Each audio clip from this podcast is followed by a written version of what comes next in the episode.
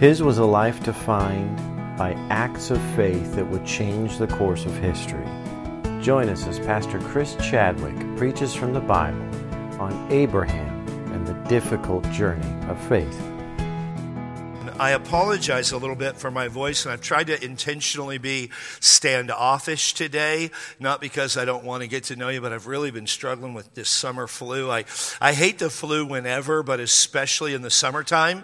Um, I don't mind the flu if it's rainy and cold outside and all you want to do is sleep anyway, but this time of year, all you want to do is be outside and you just kind of feel like garbage. So I certainly do apologize. We had a funeral service here Wednesday night for David Griffith, and um, I after that I just kind of went downhill. But I am happy to report, if you if you didn't know this, that we had uh, some people get saved here in the service on Wednesday night, and then several people watching uh, via live stream in the Philippines that accepted Christ. So we rejoice in that as well, and we thank the Lord for that. Well, to our study this morning in Genesis chapter 18. Um, our Sunday evening services, which are always different than our Sunday mornings, though we won't have one tonight, they're always different. We've been studying the life of Abraham, a series that we entitled Abraham, A Difficult Journey of Faith. You say, well, why do you mean a difficult journey of faith? Because in a world in which we live, living by faith is not easy. And most people describe Abraham's life like this, and I did a lot of research on this. And they'll say it like this Abraham, the wonderful journey of faith, or the joyful journey of faith. And though that is absolutely true, living by faith is a wonderful joy, we ought not minimize the reality that living by faith can be very, very difficult. And Jesus even said that. We said, Broad is the way that leads to destruction Narrow is the way that leads to life everlasting. And many there be, this is the Chadwick Street version, many find the broad way, few find the narrow way. And so the broad way, the life that is lived for self and by the flesh and, and for our own self indulgence, is very, very common, and let's all be truthful. It's much easier to live in the flesh than it is by the Spirit. Very few people have ever said, I really struggle doing what I want to do. Mm, I mean, I never have said that, and I know almost all of you, and I've never heard you say that. Your prayer requests are not, Pastor, please pray that I'd be more self indulgent. My whole life is consumed only with Jesus. If that's you, please visit with me after service.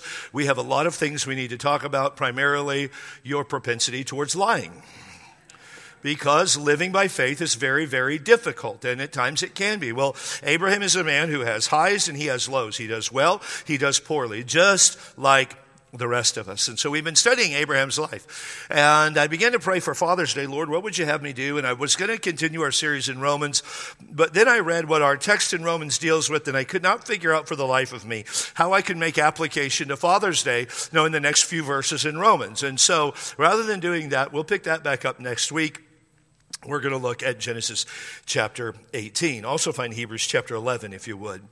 To set the stage just a bit, um, chapter 18, verses 1 to 16, is really the miracle of birth. And it is, um, the story is being told of Abraham, who was 100 years old, who had been promised of the Lord when he was 75, that if that he was to leave the place where he lived, uh, which is a place called Haran. He was from a place called Ur of the Chaldees.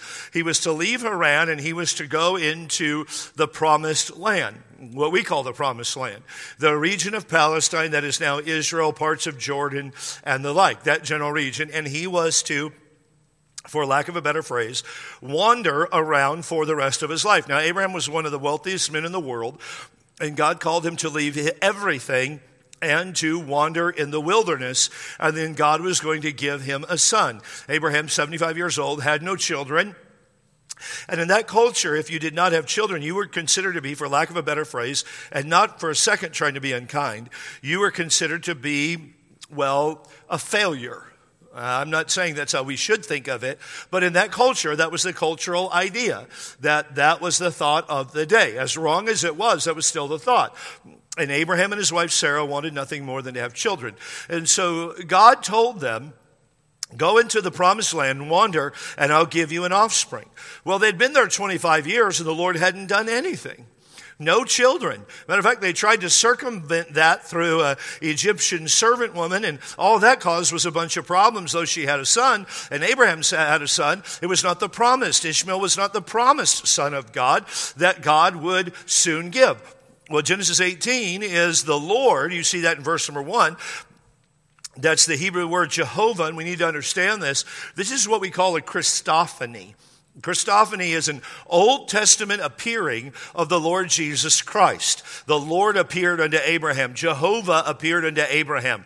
And so Jesus appears. Jehovah in the Old Testament is Jesus in the New Testament. They're the same person. There aren't two gods. Jehovah, Jesus, same person. Jesus appears to Abraham in verses 1, really, this whole chapter 1 to 33, and they have this conversation. Well, if we were to study verse 20 to 33, Jesus is then letting Abraham know that he is going to destroy the cities of Sodom and Gomorrah and the cities in that region. So, this is a bittersweet text if there ever was. Maybe we should say it this way it's a sweet, bitter text if there ever was. Sweet, you're going to have a children bitter, a lot of people that you know are about to be, well, destroyed because of their egregious, unrepentant sin. And so it's a very, very challenging, if you will, passage of Scripture. Well, sandwiched between these two major accounts that have tremendous theological significance and are very, very helpful in our understanding of the character of God, as all the Bible is to help us understand the character of God, sandwiched between these two major accounts is a smaller yet very powerful thought that needs to be considered deeply if we're going to understand Abraham's life. And it is very helpful as we understand fatherhood. And we read about that in verses 17 to 19, where the scripture said, And the Lord said, Shall I hide from Abraham that thing which I do? Seeing that Abraham shall surely become a great and mighty nation, and all the nations of the earth shall be blessed in him. Now here's our text. For I know him that he will command his children and his household after him, and they shall keep the way of the Lord to do justice and judgment, that the Lord may bring upon Abraham that which he hath spoken of him. Do you notice this morning the close relationship that God has with Abraham in the first part of the verse, where the scripture says, For I know him for I know him. There's this idea in this text of scripture this morning that God knows Abraham and it, it's a closeness that is, in some ways, it's unparalleled. James chapter 2 verse number 23, the Bible refers to the, Abraham as the friend of God. He was called the friend of God. Though every relationship with God is unique and, and every person has a closeness with the Lord and closeness with the Lord is certainly not exclusive to any person. But Abraham seems to have had a relationship that is, is um, how do I say this? Exemplary in its closeness. That he is an example of the kind of relationship we would strive for. You say, well, Pastor, that's Abraham. I don't think I could ever have that kind of relationship. Well, 2 Timothy chapter 2, verse number 19, the scripture says this Nevertheless, the foundation of God standeth sure, having this seal, the Lord knoweth them that are his. God desires to have, listen to me clearly, a close, intimate, personal relationship with every person in this room.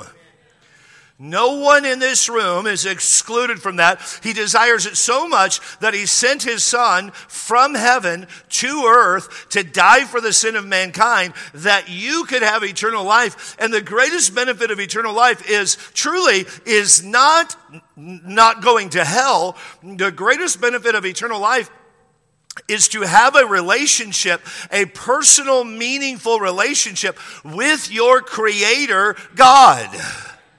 That's the greatest benefit of salvation.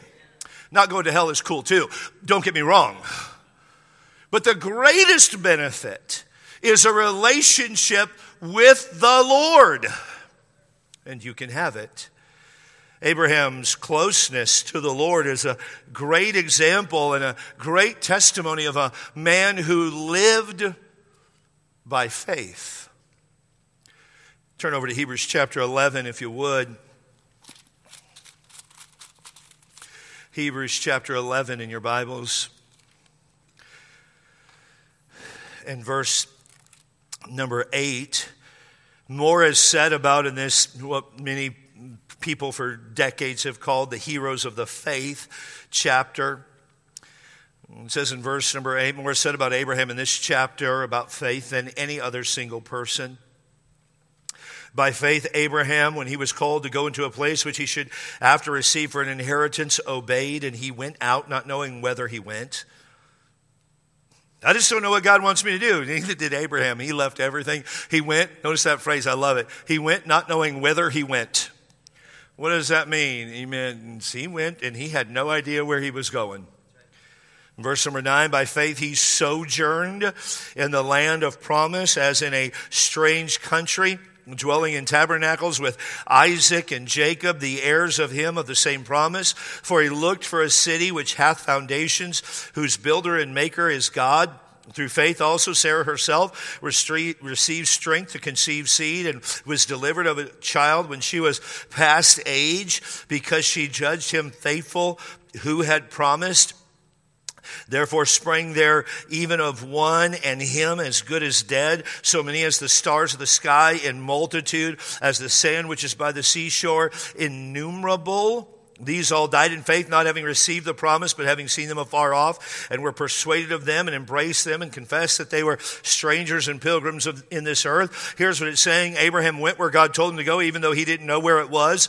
Abraham sojourned in the land of promise. His wife followed him. He looked for a city that had foundations. He was unaware that the city was going to be in heaven, and that the city was just simply for his offspring. And then when he was past age, and when his wife was way past age, age to have children. He was 100, his wife was 90. God gave them a son.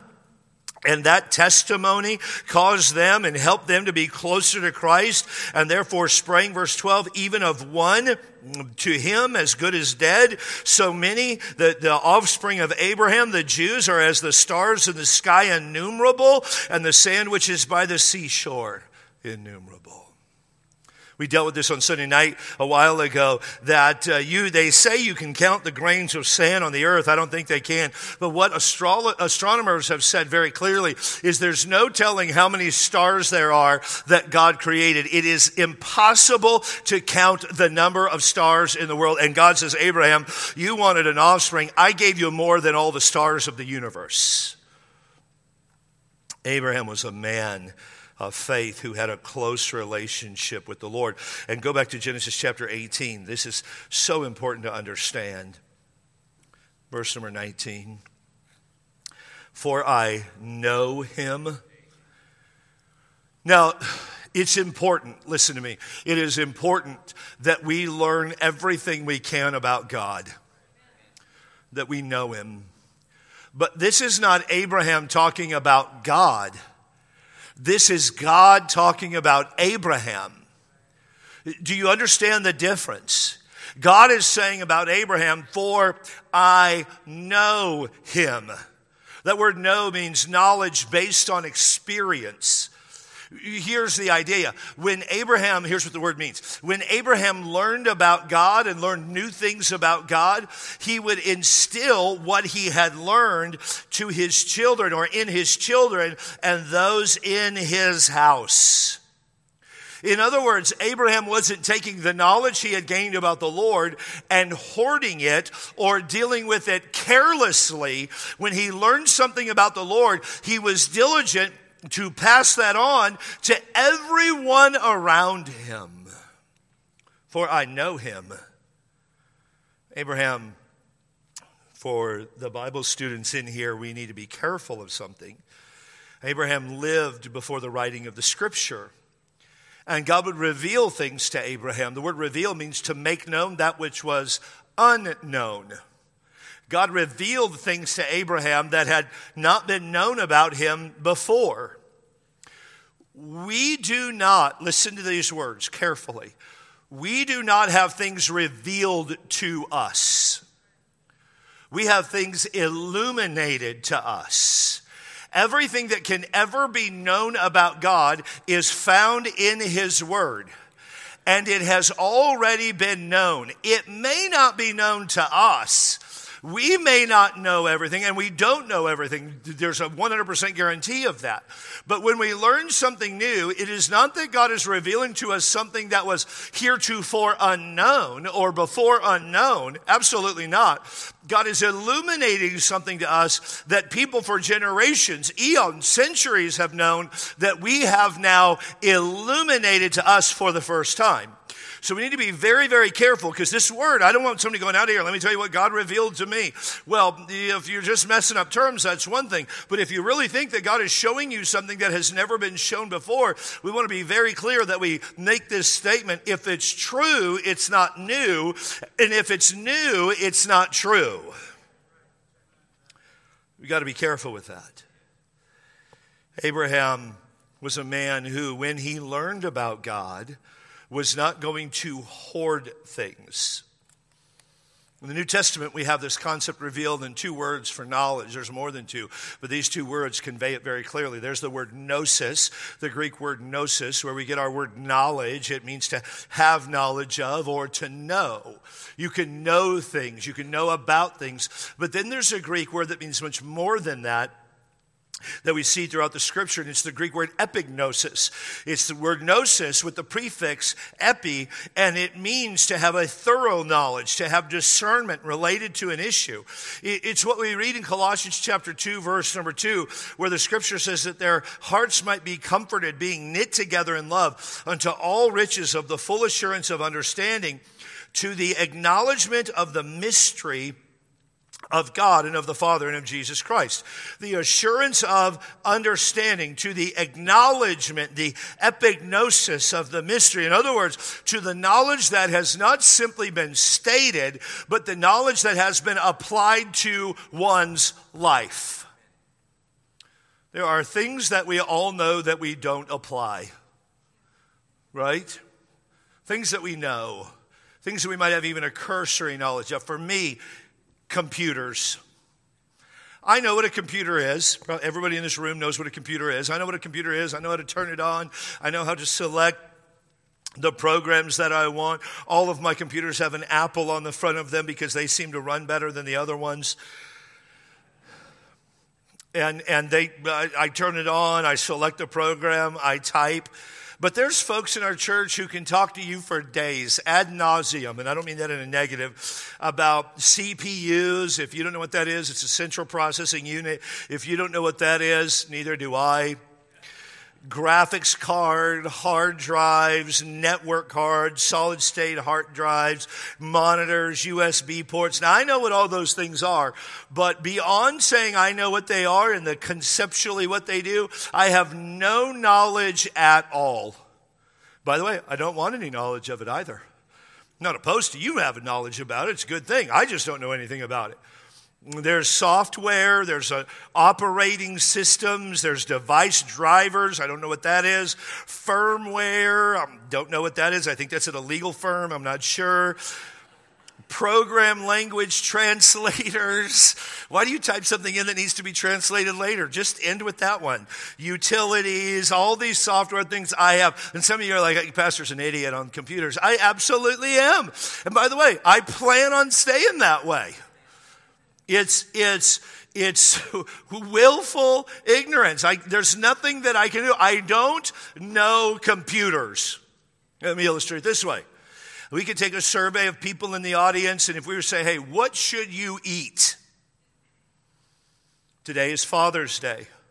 I'm going to eat at my sister's house and brother in law's house. And I could give you a list of everything to eat. I have gnosis. I could pass a nutrition class on what I'm supposed to eat. But I'm going to tell you today, I am not going to apply my knowledge to my food intake. At all. At all. There's a difference between to know and to know. And God knew Abraham. God knew who he was. One is knowledge to know, the other is assimilated and applied. As we come to Abraham's life, we understand that he has a close relationship with the Lord. His relationship leads us to a deeper understanding of man's relationship with God. In truth, this passage helps us to understand not simply what does man think about God, but what does God know about man? More specifically, what kind of father did God know Abraham would be? For I know him. Dads, can I tell you, he knows you?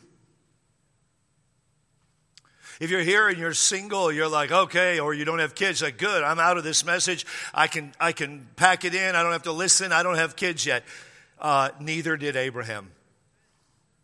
He didn't have kids yet either. So no one is freed this morning.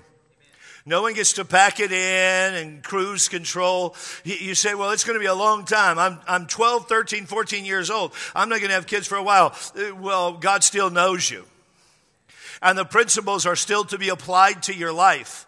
And the truth is still supposed to be uh, applied and assimilated to your life. Well, what did God know about Abraham? He knew, firstly, this morning, that Abraham would direct his family to follow the Lord. That Abraham would direct his family to follow the Lord. For I know him that he will command his children and his household after him. This wasn't optional in Abraham's family. The word command here means to direct or to order. Abraham directed his family to follow the Lord. Abraham ordered, if you will, his family to follow the Lord. It was not an optional thing in Abraham's family or Abraham's life. They were directed. The word direct means to set in the right direction and to keep them going in that direction. Abraham set the direction for his family. How did he set it? He set it by doing it himself. We'll talk about that in just a moment. But Abraham directed his family to follow the Lord. And can I say very candidly that for far too many men, for far too many church members, for far too many people who claim to be followers of Jesus Christ, living for Christ is optional in their homes. And that's a shame. And that's a sin. God has not given you your children so that maybe they will follow Christ. God has not given you your children so they can make their own mind up when they get older. God has given you children because He wants you to raise a godly heritage for them or for Him. Children are an heritage of the Lord. They're not an heritage of you. They are God's gift to you to manage and steward while they are on this earth. They are not yours. You and I do not own our children. They are the Lord's. And we are to set the direction for them. And Abraham wasn't ordering like a dictator, but rather one who had set the end state. I want you to follow Christ. And no one in his family was exempt. Notice the verse. I know him that he will command, direct, order, set the end state for his children and his household. He had one son, Ishmael. Ishmael had been a son who uh, so far had followed the Lord. This was a predetermined decision by Abraham. Abraham was not waiting to have kids before he determined. And, and, Abraham, though he had one son in Ishmael, was not the promised son. He was, he was, his wife Sarah was without the promised child yet. And, and Abraham was not waiting to have kids to determine if he was going to raise them for the Lord. The decision was already made. Abraham didn't have to think about the decision. I've said this before, and I'll go to my grave saying it because I love you enough, I will say this very candidly. I think it's a problem when kids aren't sure if mom and dad are going to live for Christ. It breeds confusion to them. And you say, well, Pastor, we screwed up before. What do we do now? Well, start living for Christ now. In our family, it was never a, a question. We never talked about whether or not we were going to church on Sunday. That was never an issue. Hey, are we going to church? Are we going to watch? Uh, when I was a kid, we were Cow- Dallas Cowboy fans. Are we going to watch football? My dad got saved. We we started going to church and we stopped watching the Cowboys because Satan loves both of those events. But there was never a doubt that we were going to go to church. It was never a question on Saturday night. It wasn't like, hey, should we get our hiking stuff together or should we get our church clothes together? No, every Saturday night, church clothes came out. We were ready to go to church in the morning. We came. It was just expected of us. I've had people say to me to the point where I just, sometimes I almost don't know what to say, but I am a preacher, so things come to mind. Well, Pastor, I was forced to go to church when I was a kid, and I don't want to force my children to go. Well, you don't have to force them to go. Just tell them if they want to live in your house rent free and eat your food, they have to come. You say, well, they're six years old. It's going to stink for them. It's not a force issue, it's an expectation.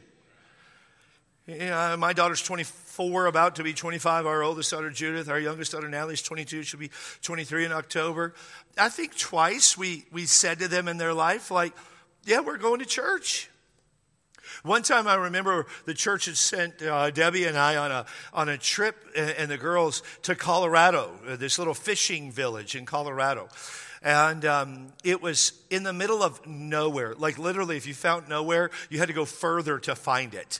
And uh, it was in Heaney, Colorado, and it was just in the middle of nowhere. And, and uh, I, we started looking for churches nearby. I thought for sure there'll be a church. We couldn't find a church anywhere. I'm calling friends. I know pastors all across the state of Colorado. Good men.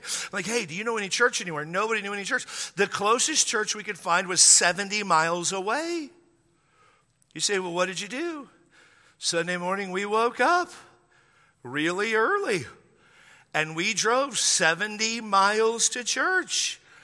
You say, well, couldn't you have just had church at your house? Yeah, we could have. I'm the pastor. Debbie would have been the deacon. Judith would have taken the offering. Natalie would have held the, con- you know, the played the piano or whatever. We could have done whatever we wanted to do. But I wanted my children to know that church wasn't a convenient opportunity. Church was a conviction for our family.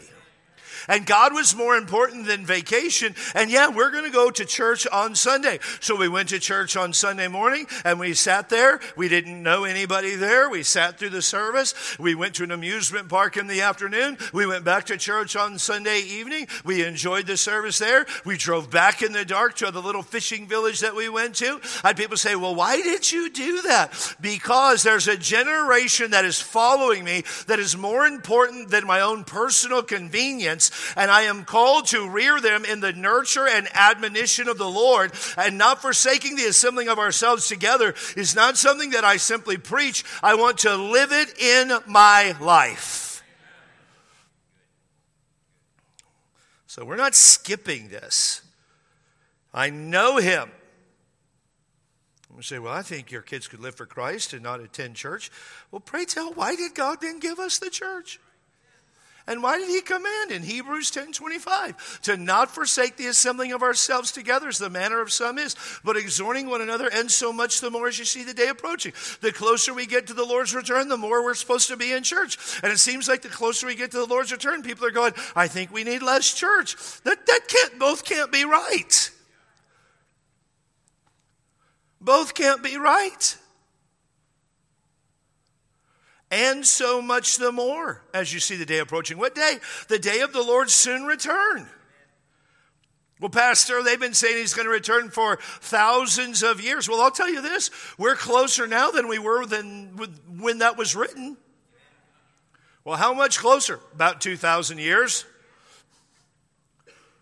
Well, I don't think he's ever going to come. No, no, no. He is going to come. And he's going to come, listen to me, suddenly in a time when you think not. Yep. His children and his household. Abraham would direct his family. God knew he'd direct his family to follow the Lord. And his house, those that lived with him. That's what it means, and his household after him. Like, like my wife and I have two wonderful young ladies who are renting rooms from us. They don't pay much and they really don't do anything for us. They're, they're here. Though one of them did buy me some gummy bears yesterday, so we're going to let her live for another month in our house. I'm joking, obviously. We love having them in our house. But it's not really optional if they come. You say, well, you, you can't make people who rent a room from you attend church. I, I don't have to make them, it's just understood. They're part of the household. This is what God, this, this is just, we don't see this example in Abraham's life? I mean, I know it's a little bit painful, and I know it requires a lot of selflessness, but this is what, this is what we're hearing from God about Abraham. This, the, listen, I'm not a big red letter Bible guy. I don't like the words of Jesus in red. I'm not, there's nothing wrong with them. It's not a sin because I just don't like them. You say, why don't you like them? Well, because I know that every word in the scripture is really from Jesus. They're all God's word. And we know theoretically it's Jesus talking, but specifically, this is Jesus talking to two angels about Abraham. I know him that he will command his children and his household after him. And notice this, and they shall keep the way of the Lord to do justice and judgment. He'll command his children and his household after him. What does that mean? Well, point number two Abraham led by example. Abraham led by example. After him, they're going to simply follow his example. Dad, what example are you leaving for your family? What example are you leaving for your kids? Are you casual about your what you're casual about, your children will be casual about. What you're passionate about, your children will be passionate about. What is Abraham passionate about? What's he exemplifying? Keeping the way of the Lord. That's what the scripture says. That they would keep the way of the Lord. I mean, there's tons of folks in Abraham's life that didn't keep the way of the Lord, and he had plenty of opportunities to walk away from the way of the Lord, but he was diligent to follow the way of the Lord.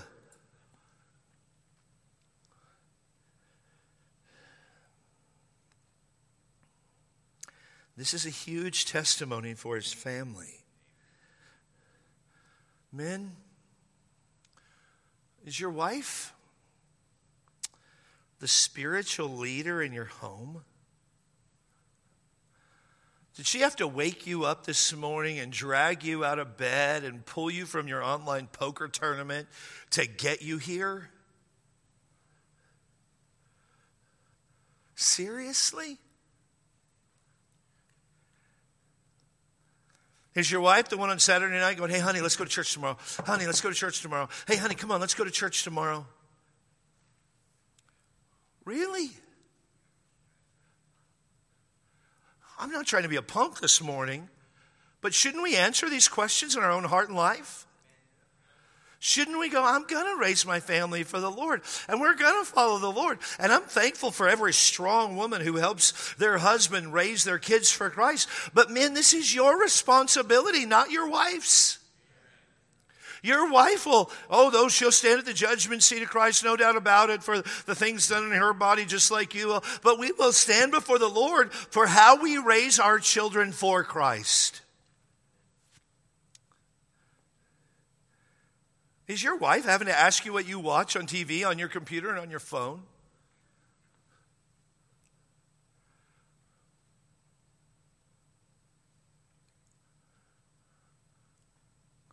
Does your does your wife have to wonder if you're going to tithe or not?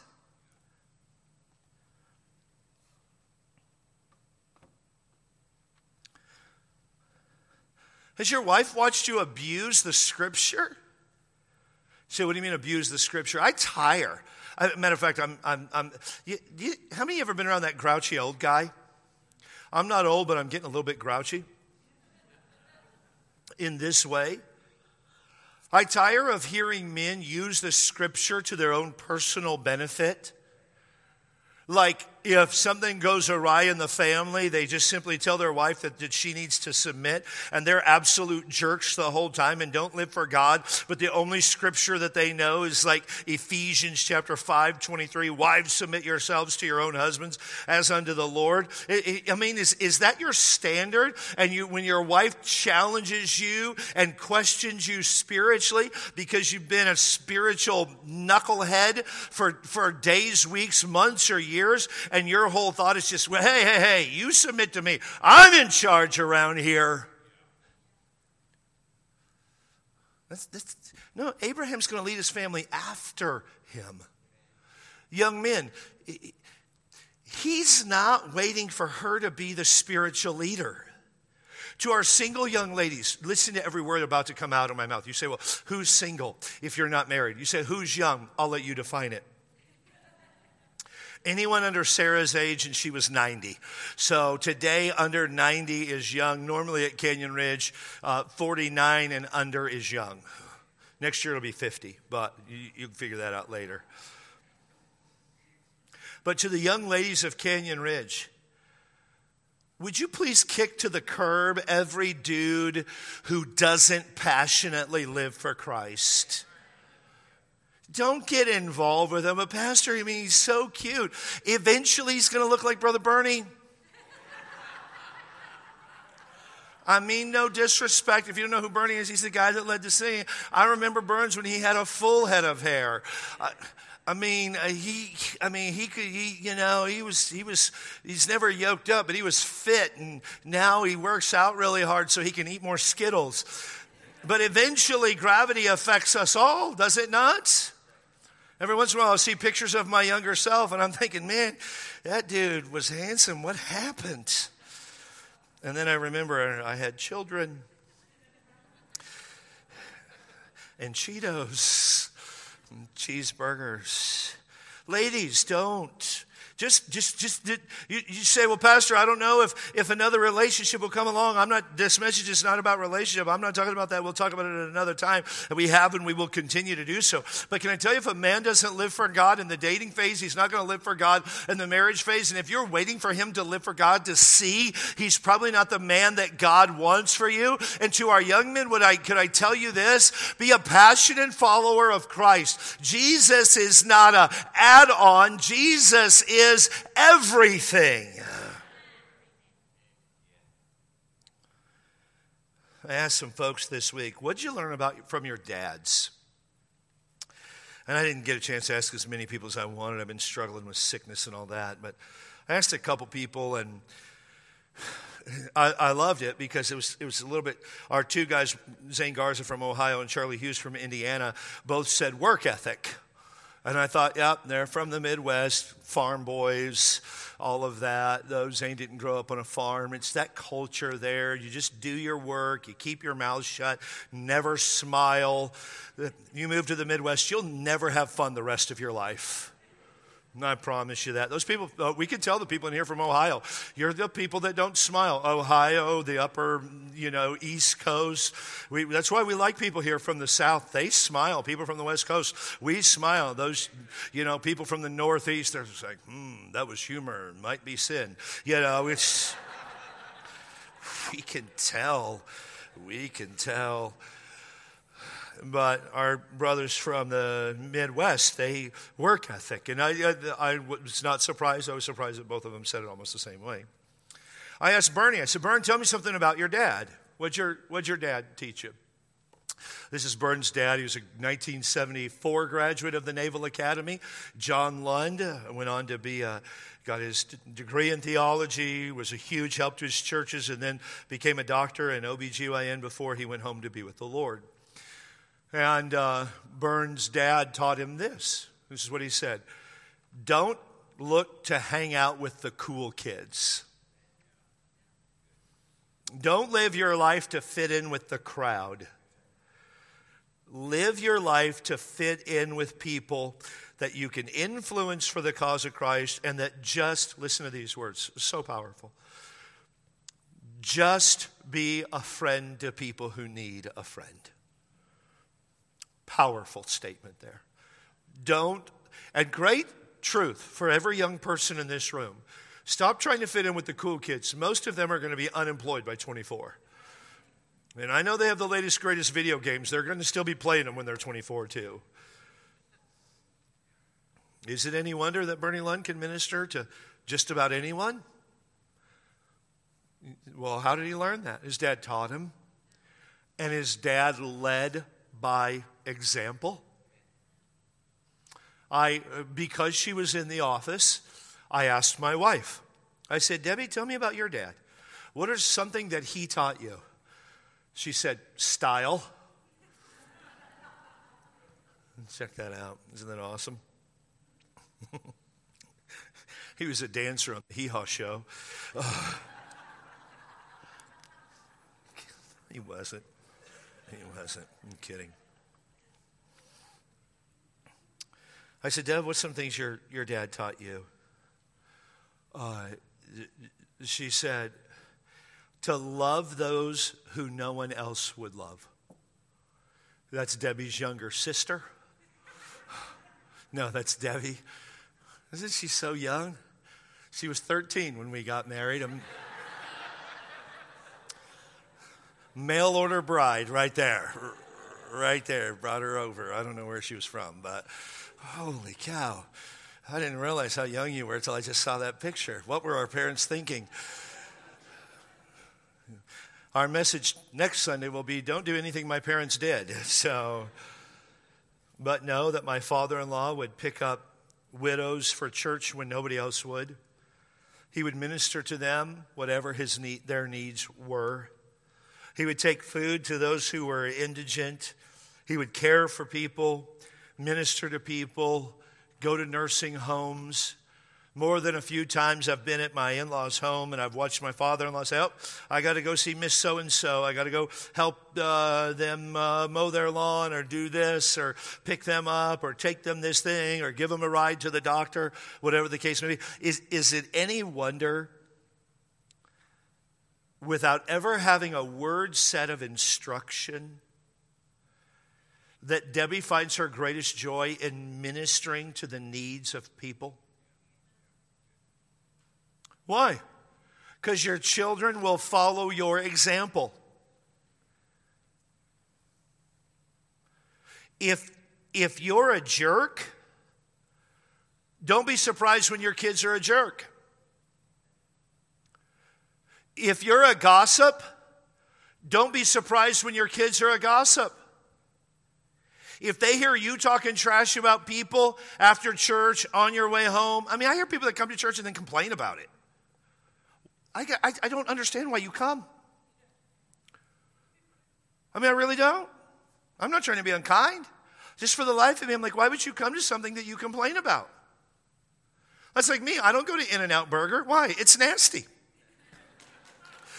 Thank you. Yes. Godly people here at Canyon Ridge Baptist Church. Now, you might like it, that's fine. It's not a spiritual issue, it's a sanity issue, maybe, but not a spiritual issue. But I don't go on because I don't like it. And if I go, I'm not going to complain about it. Why? Because I chose to go. If I don't want to go, I'll eat something else. I'll complain about it all day long before I go, but not once I'm there. Why do you why why would you gossip about something? I told the Great Thirty service that um, I, I um, in all the personality tests, I'm the weird one all right? Um, and uh, whatever the test is, I'm always the weird one. And I, part of my weirdness is I constantly find ways to try to improve things. It's like, you know, M3, that commercial when we were kids growing up. We don't make things, we just make them better. And that was, I felt my life calling was to make everything better.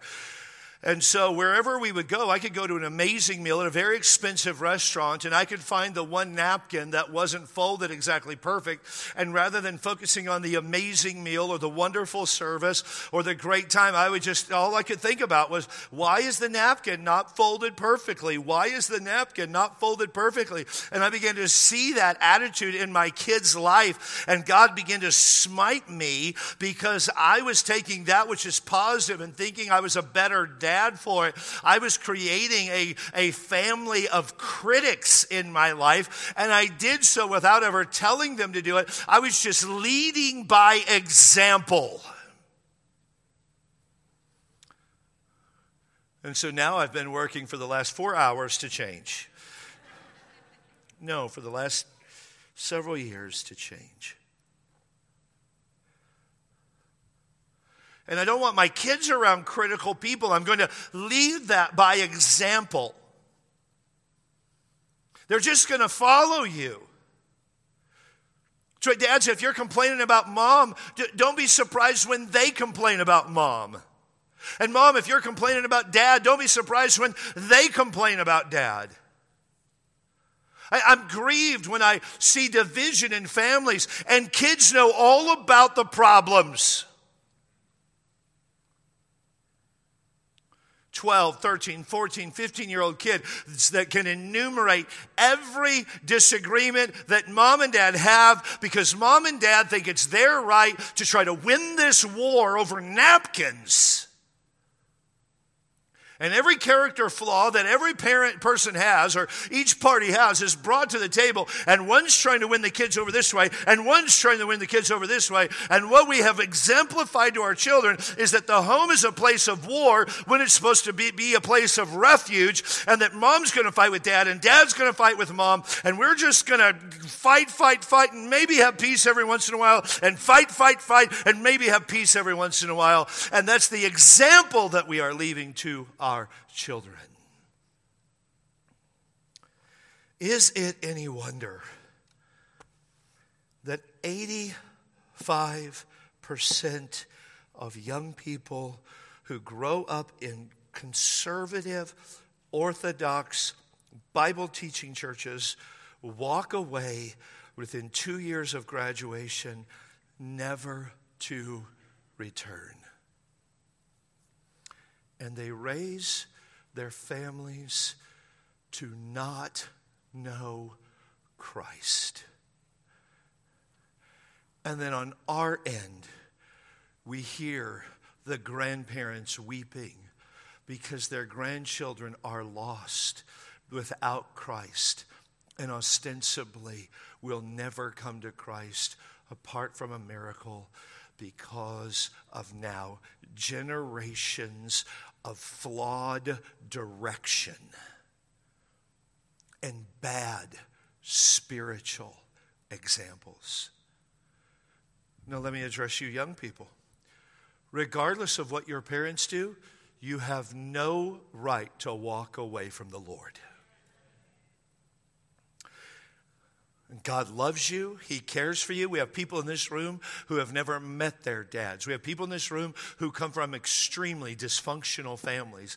And God is closer to them than you could ever imagine. He is a friend that sticks closer than a brother. If you put your faith and trust in Him, He will be there. He will encourage you. He will be there. He will never leave you. He will be there. He will support you. He will give His church to you. He's given His church to you to encourage, equip, and hold you accountable. I mean, it's awesome all that He has done. Do not think for a moment that you have excuse to walk away from the Lord. It was Martyn Lloyd-Jones who said, We should give our children the impression that the most wonderful thing in the world is Christianity, and there is nothing in life comparable to being a Christian. There is nothing in life comparable to being a Christian. I wonder if we took a poll of dads of your kids. And you already know the answer. I don't know the answer, but you know the answer. Hey, what's the most important thing in your dad's life? The Navy. Haze gray and underway. Go Navy, beat Army. My dad loves the Navy so much he got a goat tattooed on his chest. Whatever. Navy. Oh, making money. Boy, my dad's all about work and business, and that's what I want in my life. I want to make more money than my dad. Sports, oh, we have not yet begun to see how amazing it's going to be when I take my dad to the Super Bowl. It's going to be awesome, all about sports. Or would your kids say, Yeah, my dad loves the Navy, or he loves his work, he does good there, we enjoy watching sports together? None of those things are bad, don't get me wrong. But what my dad is passionate about is about the Lord Jesus Christ. My dad's desire is that we would live for Christ. Well, Pastor, why would we do all that? Verse number 19 tells us they shall keep the way of the Lord to do justice and judgment, that the Lord may bring upon Abram that which he hath spoken of him. Obedience is the objective. Justice just simply means this submissively surrendering to God. I can speak today, I'm sorry. Submissively surrendering to God's revealed will in His Word. Submissively surrendering to God's revealed will in His Word. Human judges are supposed to imitate the divine judge. God is righteous and God is just. And so we are called to do that. There's a lot of talk today about justice, and that's a wonderful thing. I want to live in a just world, but I want to make sure that we define justice appropriately. And justice is imitating the divine judge. And I'm for justice a hundred and hundred percent judgment, justice and judgment. Judgment is a legal decision, it's a legal case or claim that ends with the proper outcome. Not only do we decide things that are based on God's judge, justice, that which is divinely revealed in His Word, but the outcome of that justice is a biblical judgment that has the proper outcome. That's what Abraham is talking about that obedience is the objective. It's kind of what Paul said to the church at Ephesus in Ephesians chapter 6, verse number 4 You fathers, provoke not your children to wrath, but bring them up in the nurture and the admonition of the Lord. The nurture and admonition, bring them up as the Lord would have and in the admonition of the Lord, so that the end state of what they have is what God desires for your kids' lives. Be a dad whose example is that. Here's the whole idea of this passage be a dad who is an example of being a passionate follower of Christ. Be a passionate follower of Christ. You see, our world is changing at a rate faster than we've ever seen before. When I first became a youth pastor in 96, boy, that doesn't seem that long ago to me, but it really was a long time ago. When I first became a youth pastor, well, actually, I became a youth pastor in 94, but moved to Texas in 96. So let's say 94. When I became a youth pastor in 94, it was kind of the pre internet days. I mean, the internet was around, don't get me wrong, but it wasn't like it is today. It was, you know, everything was a blue screen and, and all of that. It was just very, very different. And even back in 1994, you know, things would come out and become somewhat popular in the world, and, and we could take our time to study it and to learn it and to have a, a prepared means of trying to help people not fall prey to the tricks and the, the devices of Satan. Well, 2021, man, there are trends that happen in a moment's notice. I feel like I live the majority of my life behind the curve. And I watch YouTube. And I've got young women live in my house and two young daughters, and uh, like, hey, tell me the new stuff that's going on, and trying to be prepared and trying to stay up. And it, invariably, I get caught off guard. And there have been more than a few times that I've said to myself, why was I born now? I mean, why couldn't my parents have had me like in the 30s? Like, I mean, they weren't alive, so that would have been weird, but sometimes I feel like it would have been easier at a different time. But the truth of the matter is this that God knew when I would be born, and God has. In, enables me to accomplish what he desires me to accomplish in this sin cursed world. You say, well, Pastor, it's harder now than it's ever been. I don't know. We've never lived in another time.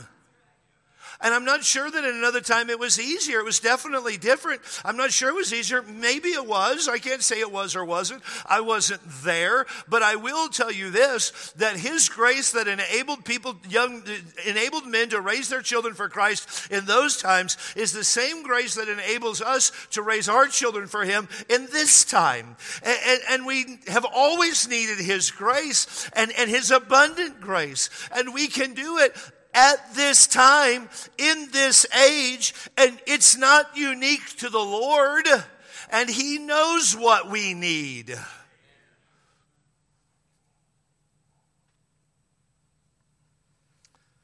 During the War of 1812, General Andrew Jackson marched more than 2,000 miles from Tennessee to New Orleans to fight the British in New Orleans. And with bravado, they fought that decisive battle in New Orleans that would basically seal the fate of the war. And the colonies, the Americans won again. We beat the British 2 and 0. They've just given up. If America is not your homeland, you don't understand how happy we are anytime we can beat the British. But they were happy. The fighting took its toll on Jackson's troops.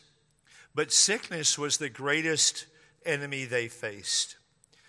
It was deadly sickness went through the ranks. 150 soldiers became gravely ill after they won, and 56 of them couldn't even stand. They were so sick they could not stand and march back home. Dr. Samuel Hodge, who was the company doctor, asked Jackson, General Jackson, what he wanted him to do. And General Jackson barked back, not with kindness. He said, To do, sir. Yeah, what do you want me to do? And Jackson said, You are to leave no man on the ground. It wasn't an official code of conduct yet, but Jackson embodied the motto, No man left behind. Andrew Jackson ordered his officers, and they weren't too excited about it he ordered his officers to give up their horses so that those who were sick could ride back home. And he was the first to do it. And he marched 531 miles on foot, somewhere between New Orleans and Nashville, Tennessee, where the troop or the command was housed. He earned the nickname Old Hickory, the same name under which he would later run for president. Before winning the White House, the seventh president of the United States is alleged to have fought more than 13 duels. That's where two guys try to shoot each other, which explains his 37 pistols in his gun collection. I'm not advocating for dueling again, but it does reveal something about his character. He wasn't one to shrink from a fight especially when honor was at stake. Jackson said this I was born for the storm, and the calm doesn't suit me. And men, I would tell you, you were born for this. You were born by God, put in this time, in this age. Yes, it is difficult. And yes, it feels like a battle. And yes, it feels like a war. And, and we're threatened with capsizing and seems like it's very, very difficult. And we're facing storms at every turn. But you were born for this. God puts you here. God is going to enable you. God is going to make your path straight if you will let Him. In this time, fight the good fight of faith. It may not be easy. There may be storms at every turn. You may have to walk away from some friendships. You may have to make difficult decisions. Your children aren't going to like every decision that you make. That's okay. Fight the fight of faith. And by the grace of God, you, like Abraham, will accomplish what God desires in your life. It all starts with salvation. If you're here and you don't know Christ, come to Jesus today. Repent of your sin and trust Him. If you're here and you know Christ, Live for Him today. Determine today. We're not going to be haphazard about raising our children for the Lord. We're not going to be haphazard about raising our grandchildren for the Lord. I'm thankful that Judith and Natalie know that their Nini and Papa and their grandmother and grandfather are going to be in church Sunday morning, Sunday night, Wednesday night. They're going to talk about the things of God. They're going to pray together. You say, well, do they ever have any fun? Have you met my parents? There's nothing fun about them. They've never been fun. No, I'm kidding. Of course they're going to have fun. But the greatest thing they need is not fun. The greatest thing they need is an example to live for Christ.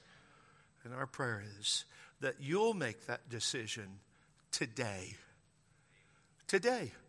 Oh, there's conviction in the room. Some of you have to make a choice. God's drawing me to make this decision. The question is, will you make it? In just a moment, the altars will be open. Dad's probably high time for you to hit it. Man up and put God first in your life and in your family.